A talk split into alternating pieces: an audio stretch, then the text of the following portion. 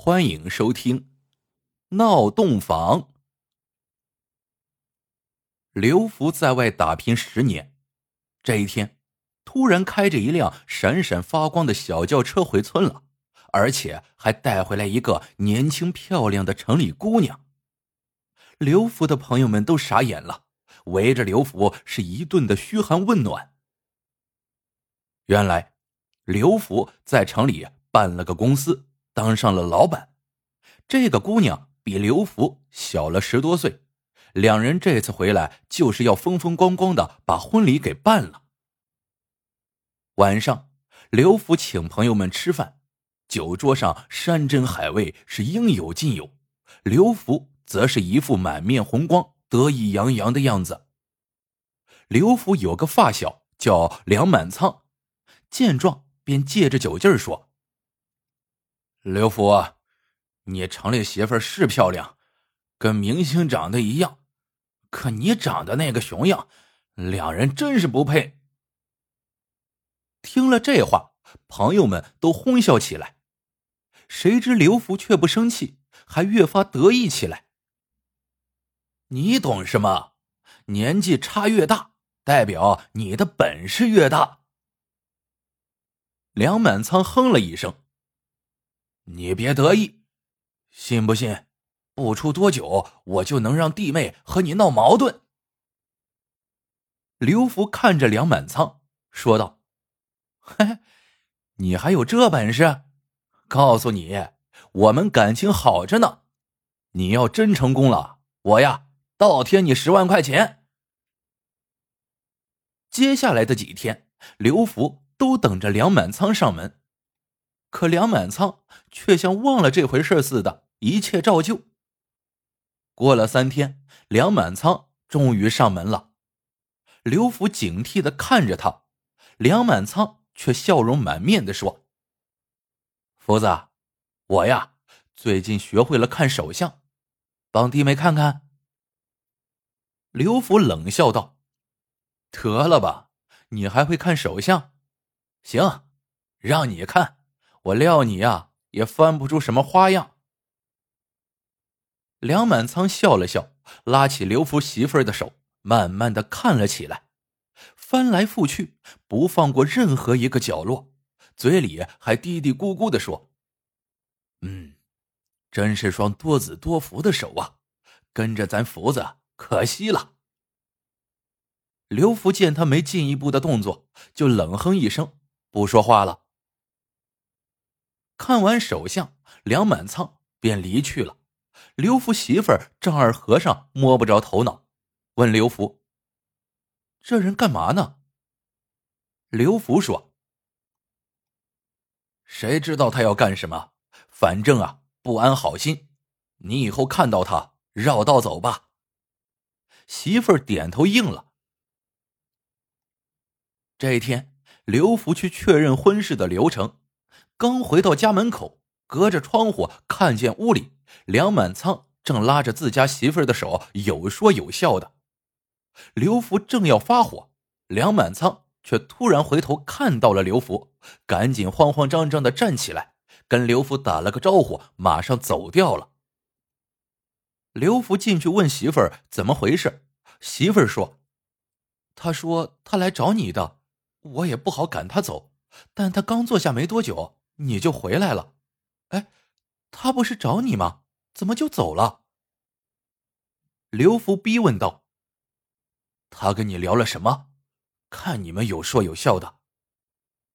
媳妇儿说，梁满仓就是问问他习不习惯村里的生活，晚上怕不怕黑。刘福应了声，心里呀却有了疙瘩。只是聊这个，他干嘛落荒而逃？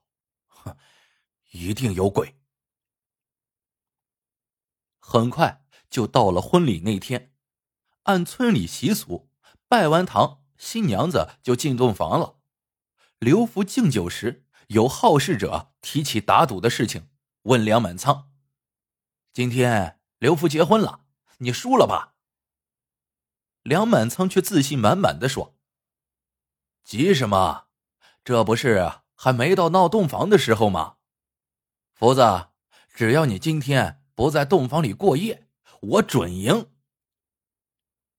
周围人都跟着起哄。刘福，敢不敢赌？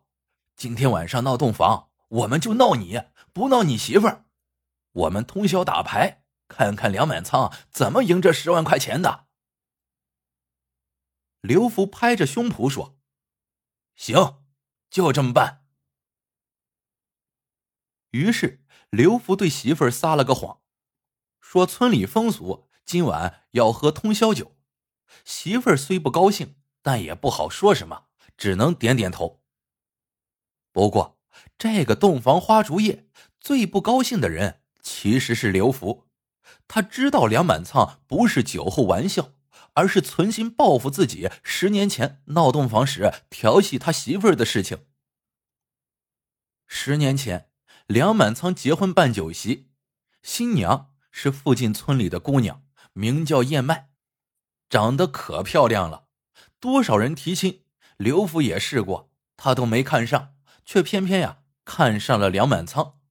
这下刘福是又羡慕又嫉妒，憋着劲儿在闹洞房的时候折腾他俩。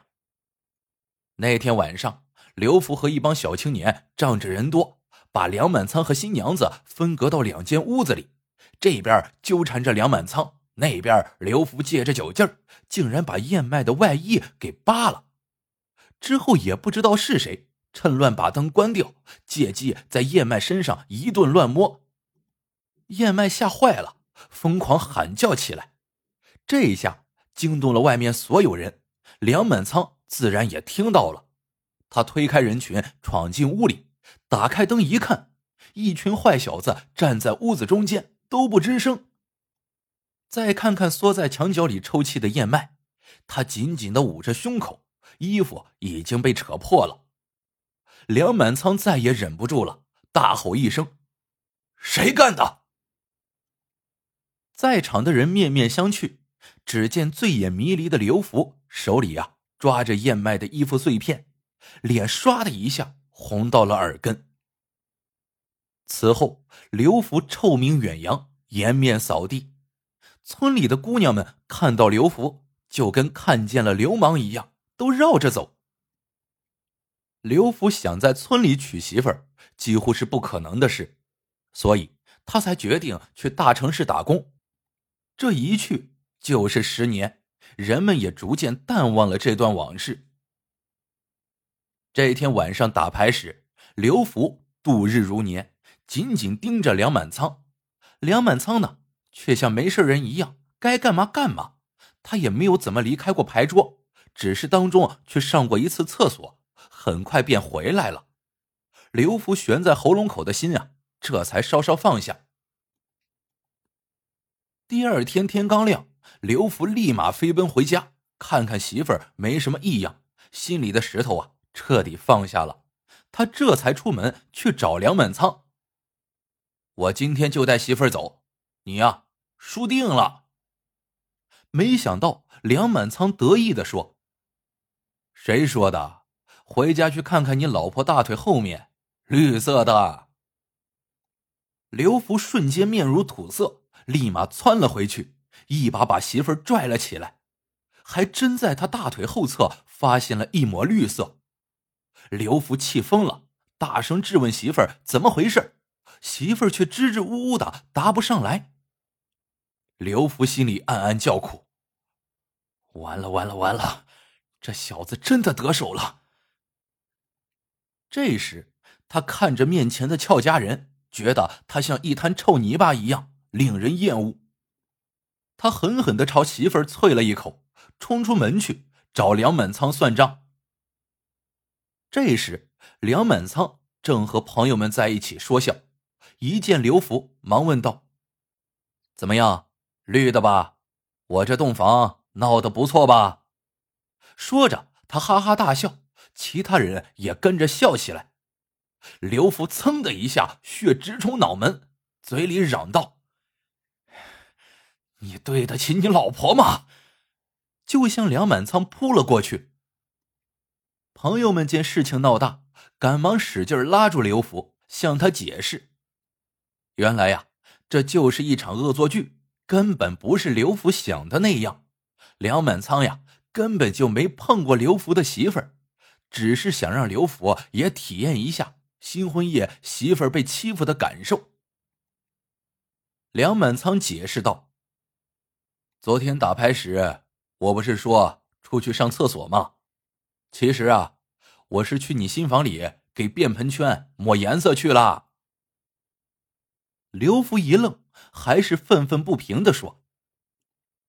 你怎么知道我媳妇儿用便盆？还不是他告诉你的？这种私密的事。梁满仓哈哈大笑。所以呀，我才去你家找他摸个底呀。你媳妇儿是城里人，又怕黑，肯定呀不习惯咱们这儿的茅坑。你这么疼她，肯定得给她用便盆呢。刘福稍稍冷静下来。想了想，问道：“那你怎么知道他会起夜的？又不是人人都会起夜。要是我媳妇儿晚上不起来，你不是白干了吗？”梁满仓笑着说：“嗨，看手相呗。不过呀，我看的可不是姻缘人生。你媳妇儿小拇指指甲苍白，长着白斑，盗汗也很严重。”小指外侧还有青筋，这就是肾虚，晚上呀肯定得起夜。你忘了，我可是号称赤脚医生的，人有什么毛病，我看看手啊就知道了。刘福恍然大悟，羞愧的低下了头。梁满仓叹了口气说：“十年前，大家还说我小心眼，现在……”你们明白了吧？只有针扎在自己身上才知道疼。这闹洞房的陋习该废除了。好了，这个故事到这里就结束了。喜欢的小伙伴记得一键三连，也欢迎各位小伙伴在评论区里留言互道晚安。各位小伙伴们，我们下个故事见。